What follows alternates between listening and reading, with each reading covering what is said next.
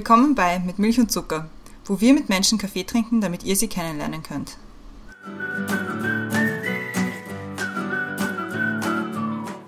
Willkommen zurück bei Mit Milch und Zucker, neue Woche, neue Folge. Mein Name ist Christiane und über mir ist wieder die Brenda. Hallo Brenda. Hallo Christiane. Du bist schon ein bisschen gesünder, wie man hören kann, aber noch nicht ganz. Deswegen schauen wir mal, wie deine Stimme aushält, aber ich glaube, das wird schon. Ja, also ich meine, bei Reden hat mich noch nie jemand gestoppt. Also ganz stimmt. Kann man gar nicht so an, ja.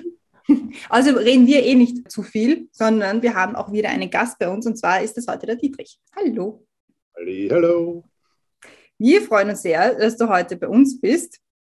Ich stelle dich mal schnell vor, weil ich glaube, in der Vorstellung erkennt man dann am besten, warum wir genau mit dir reden wollen. Du bist ursprünglich aus dem Weinviertel und bist jetzt in San Diego, genauso wie ich. Deswegen sind wir eigentlich Nachbarn. Und diesmal überwiegt auch diese Zeitzone. Also ich glaube, das wird nicht mehr so oft passieren. Aber heute, heute ist es so. Also was natürlich sehr cool ist.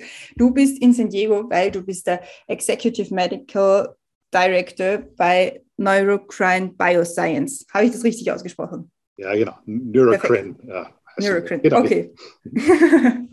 Perfekt. Außerdem bist du Gründer und Präsident der Austrian Scientists and Scholars in North America, also die österreichischen Wissenschaftler und Forscher in Nordamerika. Und warst davor, wie du noch in Wien warst, Professor der Neurologie an der Med-Uni. Und wie du selbst noch studiert hast, hast du die Brenda kennengelernt oder ihr habt euch gegenseitig kennengelernt. Und so schließt sich der Kreis wieder. Und also wir haben sehr viel schon in der Vorstellung, was eigentlich zum Thema passt. Deswegen übergebe ich es jetzt gleich an die Brenda und bitte sie, das Thema vorzustellen.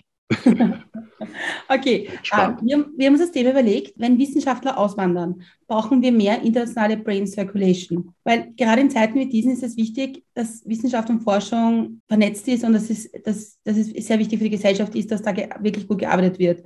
Du bist jetzt neuer Nachbar von der Christiane und wie ich vorher schon gesagt habe, die Christiane ist eine sehr gute Nachbarin und ja, irgendwann vielleicht seid ihr beide Nachbarn wieder von mir in Wien. Das wäre auch ganz fein.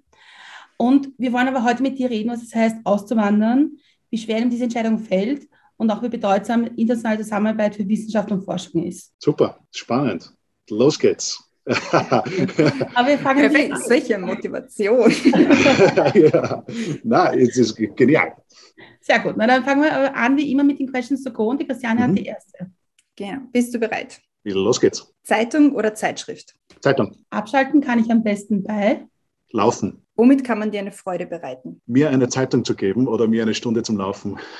Mir, mir, mir eine Stunde frei machen, damit ich eine Runde laufen gehen kann. Welches ist der beste Ratschlag, den du je bekommen hast? Es gibt viele, viele gute Ratschläge, die ich, die ich äh, aber es ist wahrscheinlich der Ratschlag, dass quasi die, die, Grenzen sind nur in deinem Kopf. Was ist der beste Ratschlag, den du geben kannst? Das ist vielleicht auch ein Ratschlag, den ich meinen Kindern jetzt auch oft gebe. Und, und der, es, es geht quasi auch ums Thema, die Grenzen sind in deinem eigenen Kopf.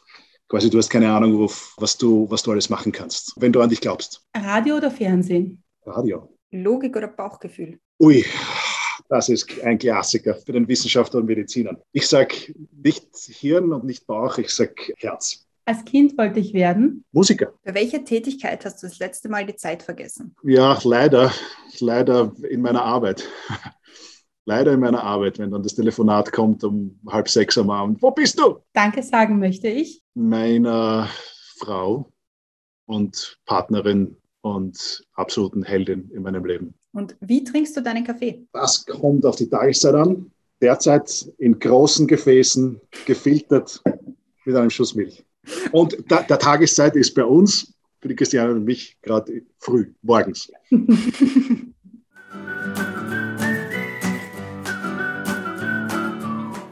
Perfekt, Questions to Go gemeistert.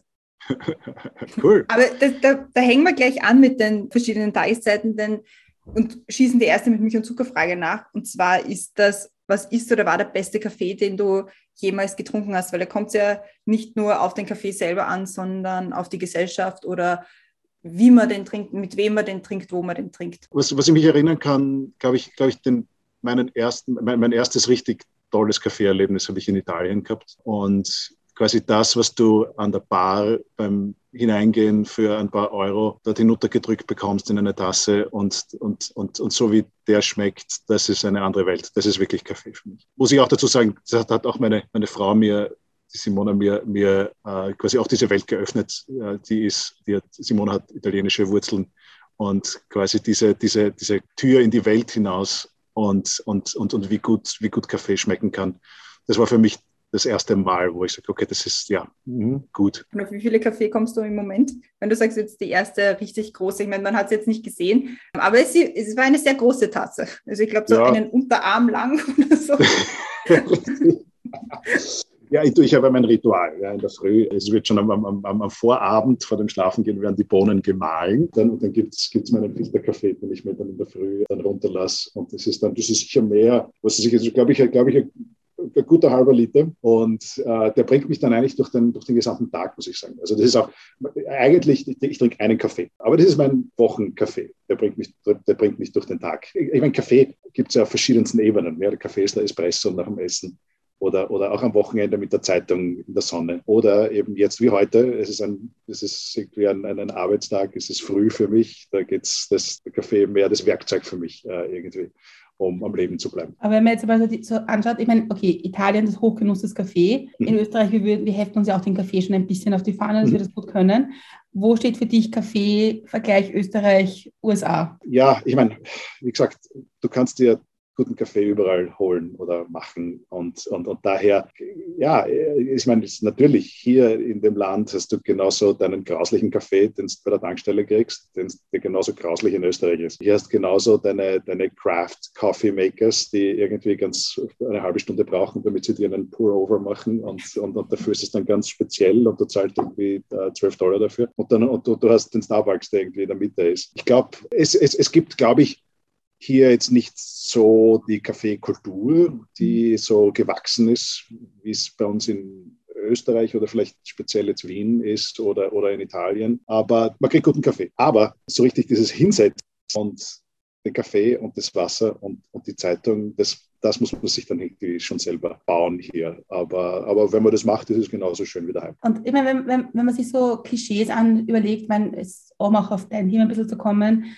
wenn man Medizin studiert und viel Zeit auf Unis und in Krankenhäusern verbringt, ist es wahrscheinlich die, sind es Jahre des miesesten Cafés überhaupt, oder? Ja, äh, ist richtig. Aber um, weiß nicht, um halb fünf in der Früh nach einem langen Dienst muss der Kaffee schon sehr mies sein, dass man nicht trinkt. Es geht immer um die Situation. Ja, es geht immer, immer um die Situation. Also es gibt auch, ich brauche jetzt zum Beispiel jetzt, wo ich irgendwie zwischen zwei Terminen herumrenne, brauche ich jetzt nicht den toll aufgeschäumten Cappuccino. Das ist uninteressant. Ja.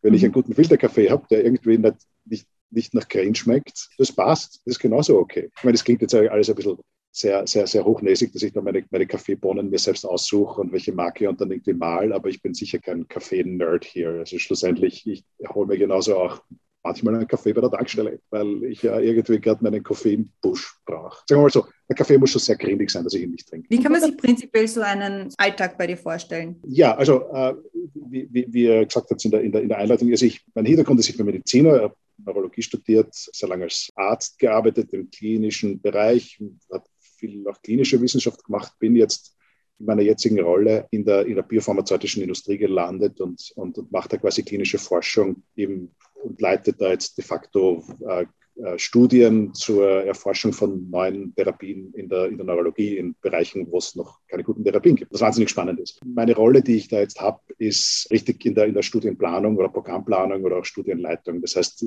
jetzt de facto ist es ein, ein Office-Job, den ich jetzt habe und, und wo ich halt mit sehr vielen Krankenhäusern, sehr vielen Ärzten, sehr vielen Studienzentren eigentlich äh, weltweit zusammenarbeite mittlerweile das heißt, hier an der Westküste bedeutet das, dass äh, ich oft sehr früh aufstehe, weil wir, wir sehr viel auch mit Europa zusammenarbeiten oder auch mit der Ostküste. Das heißt, unser Tag beginnt. Also heute war mein erstes Meeting um, um halb sieben in der Früh, was irgendwie normal ist. Und ja, du, wie schaut mein Tag aus? Ich stehe auf, äh, wie gesagt, ich äh, nehme meine am Vortag gemahlenen Kaffeebohnen, tue sie in meine, in meine Filterkaffeemaschine und äh, lasse mir meinen Kaffee runter, schaue, dass äh, soweit alles vorbereitet ist für die Family, äh, bevor die aufstehen und fahre quasi in den, in den Sonnenaufgang hinein, was hier, was wir gerade besprochen haben, auch wahnsinnig schön ist. Also äh, hier, wenn die Sonne aufgeht und, und man fährt irgendwie da so in Richtung, in Richtung Ozean, ich bin da irgendwie ein paar Kilometer vom, vom, vom Wasser weg. Ja, da reite ich halt in mein, in mein Office ein und dann ja, sitze ich den ganzen Tag letztlich vom Zoom was irgendwie auch ein bisschen frustrierend ist. Aber der Vorteil daran ist, hier an der Westküste, und die Christiane wird das vielleicht auch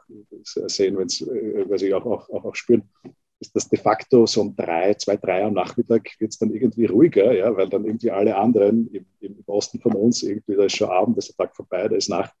Das heißt, wie gesagt, wenn man dann wenn ich dann um halb sechs noch immer im Office sitze, äh, kriege ich dann schon die Anrufe von, von zu Hause. Wo bist Bist du schon so, so den ganzen Tag lang weg? Eigentlich ist es ein, ein von, von außen gesehen einfach ein, ein Deskjob, den ich jetzt mittlerweile habe. Aber es ist äh, ständig kommunizieren, reden, Meeting planen, äh, Entscheidungen treffen, Krisen, Feuerwehr spielen den ganzen Tag, äh, von was halt so los ist in, in Studienzentren irgendwo in UK oder, oder weiß nicht, Kanada. Ja, es ist sehr abwechslungsreich. Und schlussendlich geht es auch darum, hier irgendwie zurück zu meinem Job, halt wirklich tagtäglich das Handwerk zu machen, um Medikamente zu entwickeln und, und die hoffentlich Patienten helfen in der Zukunft. Meine, wir haben ja jetzt in, in der Corona-Krise gelernt, wie wichtig das ist, dass das irgendwie ausgetauscht wird und dass es Zusammenarbeit gibt. Hast du das in Österreich auch so erlebt, dass die Zusammenarbeit so funktioniert hat international, wie du es jetzt hast? Sagen wir mal so, in der, in der, Rolle, die ich damals hatte in Österreich, das war auch eine ganz andere Rolle. Ich weiß nicht, also in meiner, meiner Karriere oder äh, auch, auch an der Uni, das ist dann halt auch sehr, sehr, sehr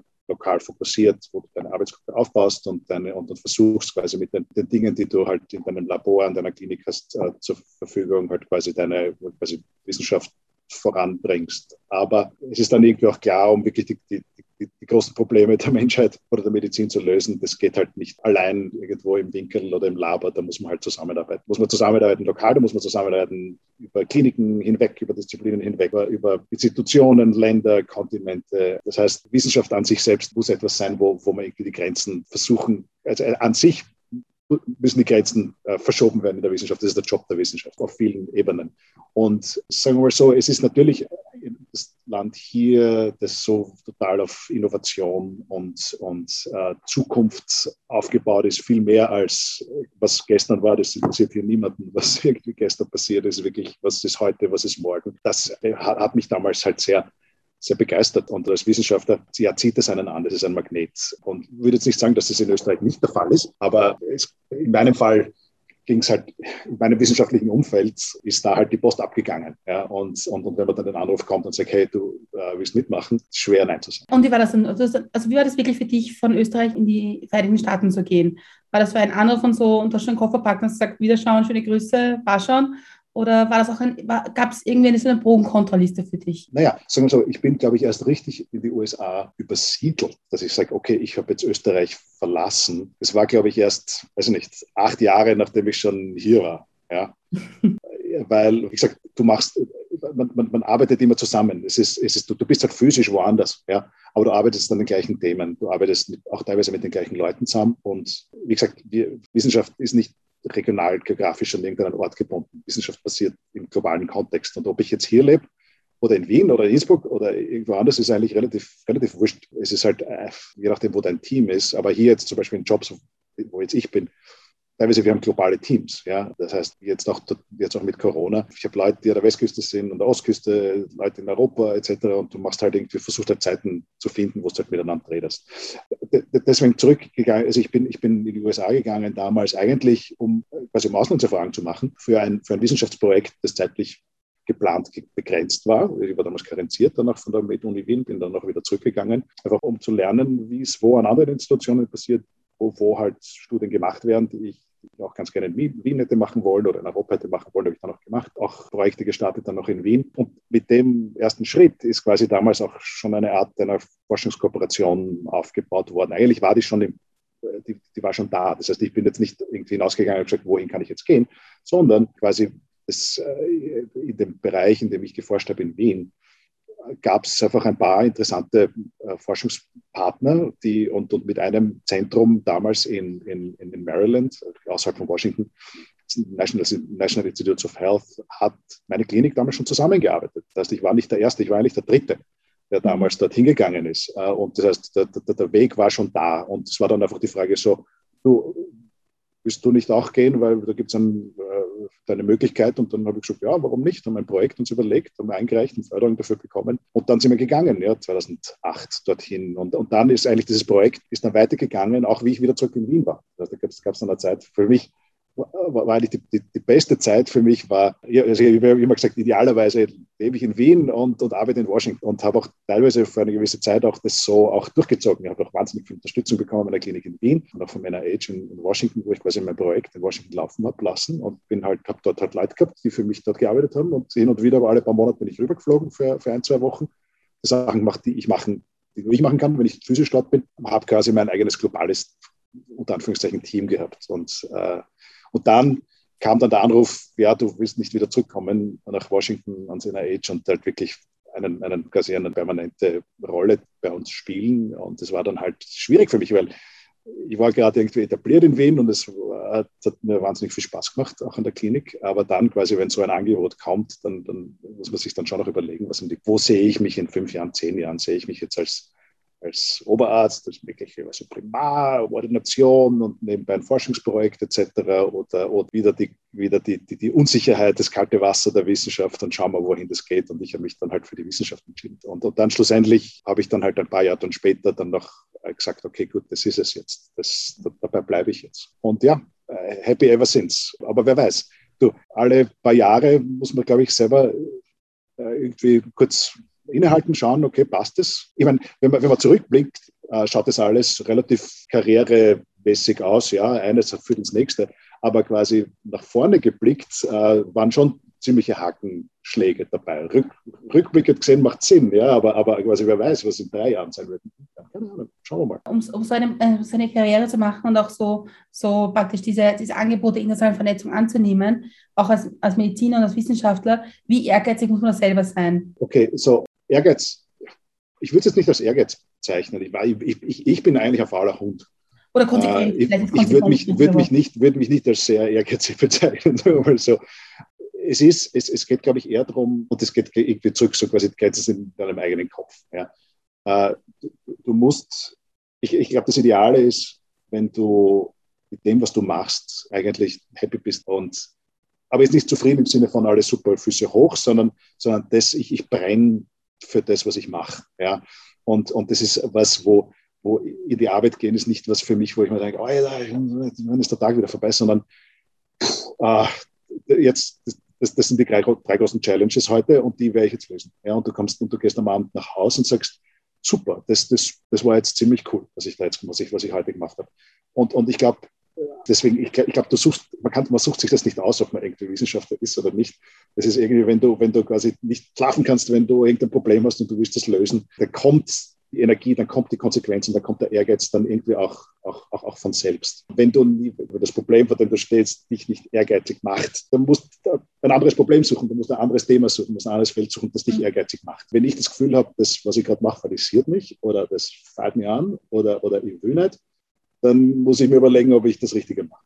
Ein, ein sehr guter Freund von, von uns eigentlich hat letztens einmal gesagt, der hat auch Medizin studiert und er, hat, er musste so viele Bücher lesen im Medizinstudium, so viel auswendig lernen, dass er seitdem eigentlich keine Bücher mehr lesen kann, weil es ihm so nervt. Gibt es etwas, was du eigentlich seit dem Studium, wo du sagst, eigentlich, das habe ich so mitgenommen an der Ausbildung, dass mich das eigentlich komplett nervt und dass das schwierig ist für mich? Ich meine, dich nervt es natürlich im, im, im, Moment. Im Moment, wo, wo du quasi vor diesen riesen Schinken sitzt und du hast überhaupt keine Ahnung, warum das überhaupt jetzt gerade relevant ist. Ich kann mich irgendwie an die Immunologie erinnern und die, wir reden über die Virologien jetzt, über die Antikörper und die, und die, und die B-Zellen und die T-Zellen und das und das. Das hat mich angefeilt und ich habe es nicht Kennen wir uns alle aus? Ich glaube, ich glaube, ja, ich, ich, ich verstehe es noch immer nicht, to be honest. Ja.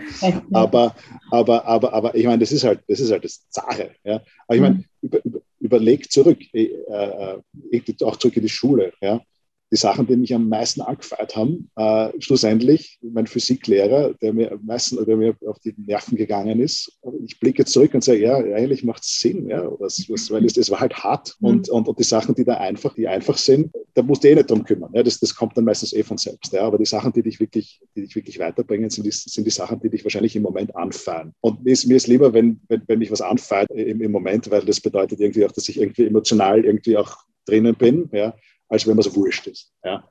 Ähm, daher, daher glaube ich, gibt es jetzt, wenn ich, wenn ich zurückblicke, es gibt vieles, das mich angefeiert hat im, Medizinstudium. Und auch ehrlich gesagt, du lernst ja auch im Medizinstudium alles, von rechts nach links, oben nach unten. Ich meine, ich würde, setze mich vor, über, darüber gesprochen haben, irgendwie Kollegen sind Radiologen, setze mich vor einen, vor einen Röntgenschirm und ich schlafe ein. Ja, das ist irgendwie, das, das, das, ist, das ist, kann man nichts Faderes vorstellen. Entschuldigung, ich habe meine besten Freunde sind Radiologen oder Radiologinnen, aber das ist, das ist, das ist, das bin nicht ich. Ja. Deswegen, deswegen ist die Medizin auch so cool, ja, weil weil, weil es ist quasi für jede Persönlichkeit, für jeden, für jeden Typen was dabei. Für die Handwerker, die werden die Chirurgen, für die äh, Intellektuellen, die werden die Psychiater, für, ich weiß jetzt nicht, was das Pathologen sind oder Labormediziner. Es, es, ist, es ist für jeden was dabei. Es ist, es ist, glaube ich, aber was uns alle vereint, ist, dass wir alle irgendwie irgendwie den Drang haben, irgendwie Menschen zu helfen, irgendwie Probleme zu lösen. Und das ist das Coole an der Medizin. Was war der Grund, warum du dich für die Neurologie entschieden hast? das ist grandioses Scheitern im Medizinstudium. für, mich, für, mich, für mich ist das Thema Scheitern überhaupt total spannend, ja, weil das ist überhaupt, Wissenschaft baut sich auf am Scheitern. Ja, das ist wahrscheinlich mein, mein Mentor hier, hier in Amerika in der, in der, in der Neurologie oder auch am, am NIH. Das war spannend, weil der ist Labormeeting hat den hat viel mehr interessiert, was alles schiefgegangen ist. Wenn du reingekommen bist mit dem Experiment und sagst, ja super, hat funktioniert und da ist das Ergebnis, schaut super aus, habe ich gesagt, dreh dich um, geh retour, mach's noch einmal. Weil, weil quasi, wenn es so einfach wäre, ja, dann hätte es schon jemand anderer vorher gemacht. Da, da ist irgendwo der Wurm drin und das, das schaut mir zu einfach aus. Äh, viel mehr interessiert, was schiefgegangen ist, ja, weil daraus, da, da lernst du wirklich. Zurück zur Neurologie. Ich bin damals, das war was Thema, was, was freut mich an. Die Neurologie hat mich sehr angefreut im Medizinstudium. Äh, und es war damals die Neuroanatomie und es war auch, glaube ich, damals auch in Wien der mit Abstand schwierigste Prüfer. Und ich bin mit Bomben und Granaten durchgeflogen bei dieser Prüfung. Und es war furchtbar. Bei der also Anatomieprüfung und speziell bei der Neuroanatomie, Basalganglien, war die Frage. Und ich habe keinen Tag gehabt. Ich habe das einfach gespritzt und es war mir wurscht, das war zu, zu komplex. Ich dachte, äh, vielleicht schaust du mal. War ein bisschen blöd, weil der, weil der Prüfer war bekannt dafür, dass er da schwer prüft. Diesen Bereich zu äh, spritzen war nicht gescheit, aber wir haben viele Dinge im Studium gemacht, die nicht so gescheit waren, gell, Brenner?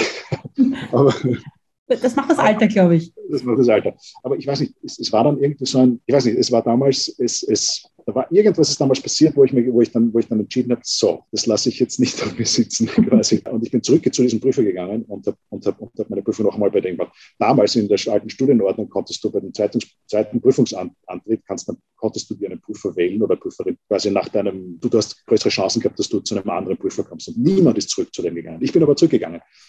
Äh, ich, ehrlich gesagt, ich weiß nicht warum. Und ich habe gerade mir einen Vierer erklangt und habe die Prüfung geschafft. Das hat den relativ beeindruckt. Ich war damals, wie war das? das war, ja, genau, es ist jetzt vor 25 Jahren, das ist ganz absurd. Ja, es ist irgendwie, es jährt sich jetzt gerade. Ich habe damals meine, meine, meine erste Erfahrung in Amerika gemacht. So eine Summer School gemacht hier in der UCLA ganz nahe bei uns, Christiane, äh, nördlich hier in Los Angeles. Und ich habe einen, und ich habe einen, das war so ein Anatomiekurs, den ich dort gemacht habe, und, und ich habe einen, Empfehlungs, ein Empfehlungsschreiben gebraucht und ich bin zu diesem Professor gegangen. Und das hat ihn irrsinnig beeindruckt. Ja, da kommt der, der fliegt durch und dann kommt er noch einmal, der klang gerade einmal an Vierer und dann fragt er mich für, einen, für, ein, für ein Empfehlungsschreiben. Und, und in diesem Gespräch haben wir irgendwie zu plaudern begonnen und, und über Wissenschaft und über Neurologie gesprochen. Und das ist dann irgendwie, irgendwie so dieses, dieses dann zurückgehen und sagen, na, das lasse ich jetzt nicht auf mir sitzen, das will ich jetzt verstehen. Ja? Und ich meine, jetzt, ich bin nicht nur Neurologe geworden, sondern ich bin auch Bewegungssteuerungsneurologe. Parkinson, ist, das, ist, das ist die Basalganglienerkrankung. Also die Frage, die mich damals total aus der Bahn geworfen hat.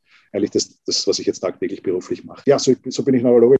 Und dann schlussendlich, wenn du dann mit Patienten zu tun hast und du verstehst, was los ist und, und du hast ein bisschen eine Idee, was du machen kannst, um zu helfen. Ja, das, das motiviert einen jeden Tag. Ich finde es spannend, dass du sagst, dich fasziniert das Scheitern so, weil wir haben schon öfter mal im Podcast darüber geredet, gerade über die Kultur des Scheiterns und der Unterschied zwischen USA und Österreich, was das betrifft, weil in Österreich, da scheiterst du nicht.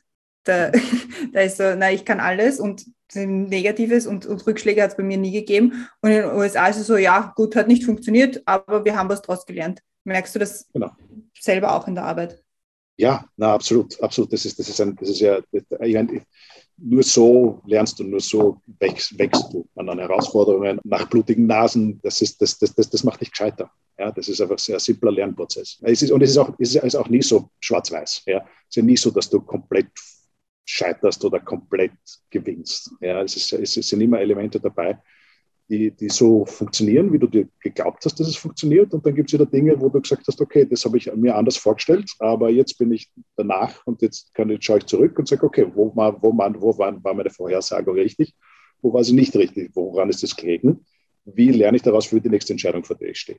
Das ist eigentlich relativ, relativ, relativ simpel. Und da quasi dieses Stigma wegzunehmen, zu sagen, ja, du warst jetzt, du bist nicht gescheitert oder du bist gescheitert, ist eigentlich, ist eigentlich wichtig, weil quasi gerade in komplexen Themen, natürlich kannst du mal Glück haben, ja, und du hast, und du hast irgendwie zufällig die richtige Antwort gefunden. Ja, aber gerade in der Wissenschaft Glück spielt eigentlich relativ, eine, eine relativ geringe Rolle. Ich finde es immer schön, wenn sich unsere Gäste ihre Überleitung selber basteln zur zweiten Frage von uns. Und zwar, was kann man von dir lernen? So eine Frage in der Wissenschaft zu stellen, ist, ist, ist, ist, ist schwierig. Nein, ich meine, was, was, was kann man von mir lernen? Das ist auch eine Frage, die ich mir jeden Tag stelle, wenn ich meine Kinder mir, mir anschaue, was können die von mir lernen? Was, wo kann ich ein gutes Vorbild sein? Grenzen nicht als Dogma zu sehen, hinterfragen, was geht. Wir haben auch so, so Mentoring-Programme, wo ich auch teilweise als Mentor fungiere. Wirklich dieses Ding einzuimpfen, dass du wirklich für etwas brennen musst, sollst. Mhm. Und, und, und es gibt, finde das heraus, wofür du brennst. Und, und das ist das, was ich versuche, tagtäglich zu leben. Äh, in meinem Privatleben, in meinem Beruf, in meinen hunderttausend Hobbys und Geschafteln, die ich habe. Das ist mein Problem wahrscheinlich. Ja, auch, auch, auch, auch lernen, lerne von mir. Tanze nicht auf zu vielen Kirtagen. Das ist etwas, was ich noch nicht ganz herausgefunden habe, wie ich das Problem löse. Äh, weil ich, weil ich, ja, brenn, du musst für was brennen. Und wenn du für was brennst, dann eigentlich, ja, dann ist es immer schön warm. Ich, ich, finde, man erkennt, man erkennt immer so die, die alten, die alten Studierendenvertreter, die irgendwie die Geschäfte nicht ablegen können und immer irgendwie noch was tun müssen. Und ich glaube, ich meine, das ist jetzt schon so halb gesagt, aber ich finde, was man sich von dir lernen kann, ist irgendwie sich auch für andere einzusetzen, weil du machst auch diesen Verein und da geht es, wie ich nachgehört habe, auch um Mentoring. Und das hat der Radiologe, von dem wir vorher schon gesprochen haben, hat das irgendwie ein bisschen bekrittelt, dass Mentoring in Österreich eigentlich zu wenig ist. Dass es in, in den USA viel besser funktioniert, weil in Österreich das eher so ein Konkurrenzdenken ist in der Medizin. Ja, das stimmt sicher. Ich meine, was wir versuchen, also der, der Verein, auf den du ansprichst, den, mhm. du ansprichst also wir, wir, wir, wir sind quasi eine, eine ich, ich sage immer dazu, wir sind eine Selbsthilfegruppe für Wissenschaftlerinnen und Wissenschaftler hier in Nordamerika, für die, die ausgewandert sind aber, aber, aber, aber, nicht, aber nach wie vor quasi Österreich als, als kleinen, kleinsten gemeinsamen Nenner ähm, und als Verletzungsgrund zu sehen. Und was man hier sieht, ist, dass, ist, dass ja, Wissenschaftler ganz generell sind, sind Grenzgänger, sind Leute, die Grenzen durchbrechen. Das ist, wenn du das nicht bist, dann bist du kein Wissenschaftler. Das, das, das kann auch einmal ein sehr, ein sehr einsamer Job sein, weil, weil du machst allein auf, auf definitionsgemäß etwas, was noch niemand vorher gemacht hat. Und, und da gibt es viele Sachen, die, die, äh, die schwierig sind und die, und die jetzt auch für, für die Karriere, fürs eigene Leben, fürs eigene Glücklichsein, ähm, was jetzt oft kein Einzelrezept dafür gibt. Und dafür ist Mentoring eigentlich ganz gut. Ich meine, natürlich, äh, gerade jetzt im Wissenschaftsbereich sollte jeder, jeder junge Wissenschaftler, jede junge Wissenschaftlerin sollte sich irgendwie ein gutes Komitee sogar als, äh, von Mentorinnen und Mentoren, Mentoren zusammensuchen. Nicht nur einen, sondern, sondern auch mehrere. Such dir einen Mentor, der irgendwie für dich äh, repräsentiert, wie Work-Life-Balance auszuschauen hat. Such dir einen Mentor, der, der dir zeigt, wie, wie man richtige Karriereentscheidungen trifft. Äh, such dir Mentoren, die, die, die außerhalb von deinem Forschungsgebiet sind, ja, damit es eben nicht in das, in, in, das, in das, Konkurrenzdenken kommt. Ja, natürlich ist es oft, äh, ist, ist, ist, man oft in der Konkurrenz drinnen. Aber Konkurrenz ist auch oft einmal was Gutes. Ja. Es geht dann bei der Konkurrenz weniger darum, wer ist jetzt schlechter und, und, und äh, Ellbogen und so weiter, sondern es geht wirklich, ich meine, jeder ist irgendwie seines eigenen Glückes Schmied und sich quasi selber, sich seine Karriere zusammenzubasteln mit, mit guten Vorbildern, guten Mentoren. Das ist hier sicher eine, eine, eine, eine Kultur, das ist quasi, ohne Mentoren geht es überhaupt nicht. Und es ist auch teilweise auch fortgeschritten. Ich glaube, wenn du, wenn du ein, der Forschungsfinanzierungen äh, organisieren willst hier in, hier in Nordamerika, ist es eigentlich fast immer üblich, dass du ein Mentoring, fast Komitee auch, auch zusammenstellen musst. Ja, das ist auch lustig. Auch als Mentor ist es, ist es auch spannend zu sehen, äh, wie man durch simple Ratschlagsgespräche oder simple Diskussionen doch selber wahnsinnig viel lernen kann und oft auch neue Ideen entstehen dann durch, durch Mentoring, das, äh, weil, weil es halt bei Definition ein bisschen auch außerhalb von, vom eigenen tagtäglichen Arbeitsalltag ist. War das was, wo du selber drauf gekommen bist, wo du dir gedacht hast, ah, ich sollte mich vielleicht umschauen oder hatte das selber wer gesagt, also quasi ein Mentor fürs Mentoring? Ich habe es irgendwie realisiert bei meinem ersten Chef in Amerika, meiner Age, wo ich dann, wo ich dann realisiert habe, Moment der ist, der ist mehr als nur mein Chef. Ja, der ist, der setzt sich jetzt hin und redet mit mir über Sachen wie, was stellst du vor in den nächsten Jahren? Wie geht es da privat? Wie schaut das aus? Der wirklich ganz aktiv begonnen hat, diese Mentoring-Elemente mit mir auch auch richtig, richtig systematisch durchzugehen, einfach nur zu schauen, wo, wo bin ich jetzt nicht nur mit meinem Output, mit meinen Studien, mit meinen Ergebnissen, mit meinen Publikationen, das kannst du alles messen. Aber, alles andere rundherum, wo, welches, was, was ist das Trajekt, wohin es geht in deiner, in, deinem, in deiner Karriere? Weil, wie gesagt, wenn du nach vorne schaust, als junger Wissenschaftler, als junge Wissenschaftlerin, du hast, dir steht die literally die Welt offen. Ja, du kannst alles machen, du kannst überall hingehen. Du kannst, äh, es, quasi, es scheitert nur an deinen, an, an, deinen eigenen Grenzen im Hirn. Aber du brauchst oft, weißt auch nicht, ist jetzt das besser für mich oder das besser. Daher, äh, wenn du deinen, wenn's, wenn's deinen Mentor hast oder Mentor, und das, für mich war es halt damals mein Chef und das hat, war, hat wahnsinnig geholfen. Und wenn du dann halt herumschaust und sagst, naja, viele Kolleginnen und Kollegen haben das nicht, der Chef den, den interessiert das nicht. Ja, der ist quasi, ja, da Ergebnisse und dann machst du einen Jahresendbericht und wie auch immer und dann weiter geht's und tschüss. Da fehlt was. Und wenn ich damals dann dieses Mentoring-Programm begonnen, eigentlich mit meiner Heimuni, mit der Med-Uni Wien, dass, dass das eigentlich gerade für die Jungwissenschaftlerinnen die, und Wissenschaftler, die nach Nordamerika kommen, die brauchen sowas. Ja, die brauchen oft, äh, weil es kann auch einmal schiefgehen, ja, dass das irgendwie du kommst auf ein Projekt und hast deine Finanzierung und dann kommst du an und dann plötzlich ist das Projekt immer mehr da. Was machst du dann? Ja? Wie, wie siehst du das als Möglichkeit, als Chance? Und da geht es dann auch um, um Soft Skills, um Resilienz, um wie überkommst du irgendwelche Challenges etc. Und da ist immer ganz gut, wenn man zumindest eine Telefonnummer hat, den Anruf. Und den Rollen, die du, die du beschreibst, die man so in einem Mentoring-Komitee braucht, was für eine Rolle übernimmst du am liebsten eigentlich für Leute, die du in die, für die du der Mentor bist? Ja, ich versuche als Mentor eben dieses, wir, wir, wir haben vorgesprochen, was Bauch versus, versus Hirn versus, versus mhm. Herz. Ich versuche, ich, ich, was, was, mir wichtig ist, ist, dass, ist dass die dass Mentees wirklich auf ihren Bauch hören, auf ihr Herz hören und das Ganze mit ihrem Hirn zusammenbringen und, und immer wieder und immer wieder quasi zu hinterfragen, warum mache ich das jetzt? Ist das, ist das was, was mir Spaß macht? Bin ich da, brenne ich dafür? Wenn ich, wenn ich dafür brenne, dann bin ich oft gut drin. Und quasi diese, oft diese Frage zu stellen, oft wenn dann irgendwelche Fragen kommen, soll ich das machen oder das machen, ist dann, okay, take two steps back, was sagt dein Bauch, was sagt dein Herz, was sagt dein Hirn? Und versuch das zusammenzubringen. Und, und weil ich glaube, den technischen, da gibt es natürlich viel, viel technischen Advice und wie auch immer. Und schick mir deinen Lebenslauf und dann schaue ich mir an und mach dir, wenn du einen Job suchst, dann sollst du eine LinkedIn-Seite haben etc. Das Ganze, natürlich, das sind quasi die, die, die technischen Aspekte mhm. des Mentorings, aber, aber mir geht es halt wirklich eher darum, dass die Person wirklich zu einem Piloten der eigenen Karriere wird und das Ganze mit Herz, Hirn und Bauch bereit ist und, und fähig ist, quasi in die eigene Karriere zu starten und abzuheben. Ich weiß nicht, wie jetzt die dritte große mit Milch und Zuckerfrage dazu passt, aber vielleicht schauen wir mal. Und zwar ist das, was bringt dich zum Lachen? Mein jüngster Sohn. er, ist, er, ist, er ist ein Vogel. Nein, meine, meine Kinder bringen mich zum Lachen. Kinder, Familie und blöde Witze. oh, ähm, das ist immer gut gibt ein paar gemeinsame Freunde, die, die, mit denen ich das sehr viel herumblödeln kann. Das ist, äh, das ist glaube ich, ein bisschen, ist, ist, quasi das, was wir in Österreich oder auch speziell jetzt in Wien, ich weiß nicht, als, als wirklich sehr kargen Humor. Das ist dann oft schwierig hier in Amerika. Das, das, das, das mhm. verstehen die Leute auch nicht. Das, das, das, das fehlt mir dann auch ein bisschen. Hier. Ich versuche meine Kolleginnen und Kollegen hier, die Amerikaner, da ein bisschen mitzubringen in, in teilweise Absurditäten, die, die, die, wir oft hineinschmeißen in, in, Gespräche. Aber da haben die Amerikaner noch, noch sehr viel zu lernen, was irgendwie Humor, Humor äh, betrifft. Sagen auch viele britische Komödianten auch, dass sie in Amerika echt Probleme haben damit, weil die den Art, den auch den britischen Humor teilweise nicht verstehen. Ja, ja, genau. Ich meine, ja, wobei, wobei es gibt natürlich geniale, äh, geniale amerikanische. Äh, ja, komplett. Ja, komplett. Und, und, und also, also, ja, mit meinem jungen Sohn, meinem kleinen Vogel, der, der so schauen wir einmal in der Woche unser aufgenommenes Saturday Night Live. Das ist einfach schon ein ganz großes Kino des, des, mhm. der, der, des Humors. Mhm, das liebe ich heiß. Also Saturday Night Live, ich weiß gar nicht, wie ich da drauf gekommen bin, aber das seit Jahren schaue ich mir dann immer, also am Freitag ist es, na, bloß am Samstag, nur Saturday Night mhm. Live, Samstag, dann auf YouTube die, die äh, Playlist, schaue ich mir alle, es ist so ja. gut, es ist so witzig und ich, ich weiß nicht, wie ich da drauf gekommen bin, aber es ist wirklich, das ist Großes Kino. Die ganze, die ganze, die ganze, letztlich kannst du die ganze amerikanische Komödiantenszene ja. Saturday Night Live. Jeder, der irgendwie Comedian in, in Amerika geworden ist, den man kennt, war bei Saturday Night Live und ja. hat dort angefangen. Also Apropos, äh, quasi als Tipp für die Zuhörerschaft, wenn jemand San Diego verstehen will, muss man sich den Film Anchorman anschauen mit dem Will Ferrell. Uh. Hast du gesehen, Christiane? Ja, habe ich gesehen. Genau, also Geil. das, das ist quasi eine Hausübung für, für die Zuhörerinnen und Zuhörer. Anchorman anschauen, dann versteht sie, wo die Christiane und ich. Ja, warum wir jetzt da sind. warum wir jetzt da sind.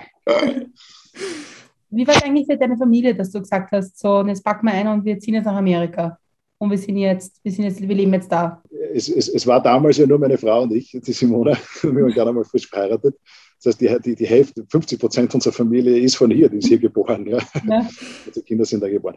Nein, ähm, ich meine, für mich ist Amerika irgendwie auch zu Hause und das hat jetzt, das, das geht viel weiter zurück als jetzt nur meine, weiß ich, 2008, wo ich damals auf mein, zu meinem Fellowship hierher gekommen bin.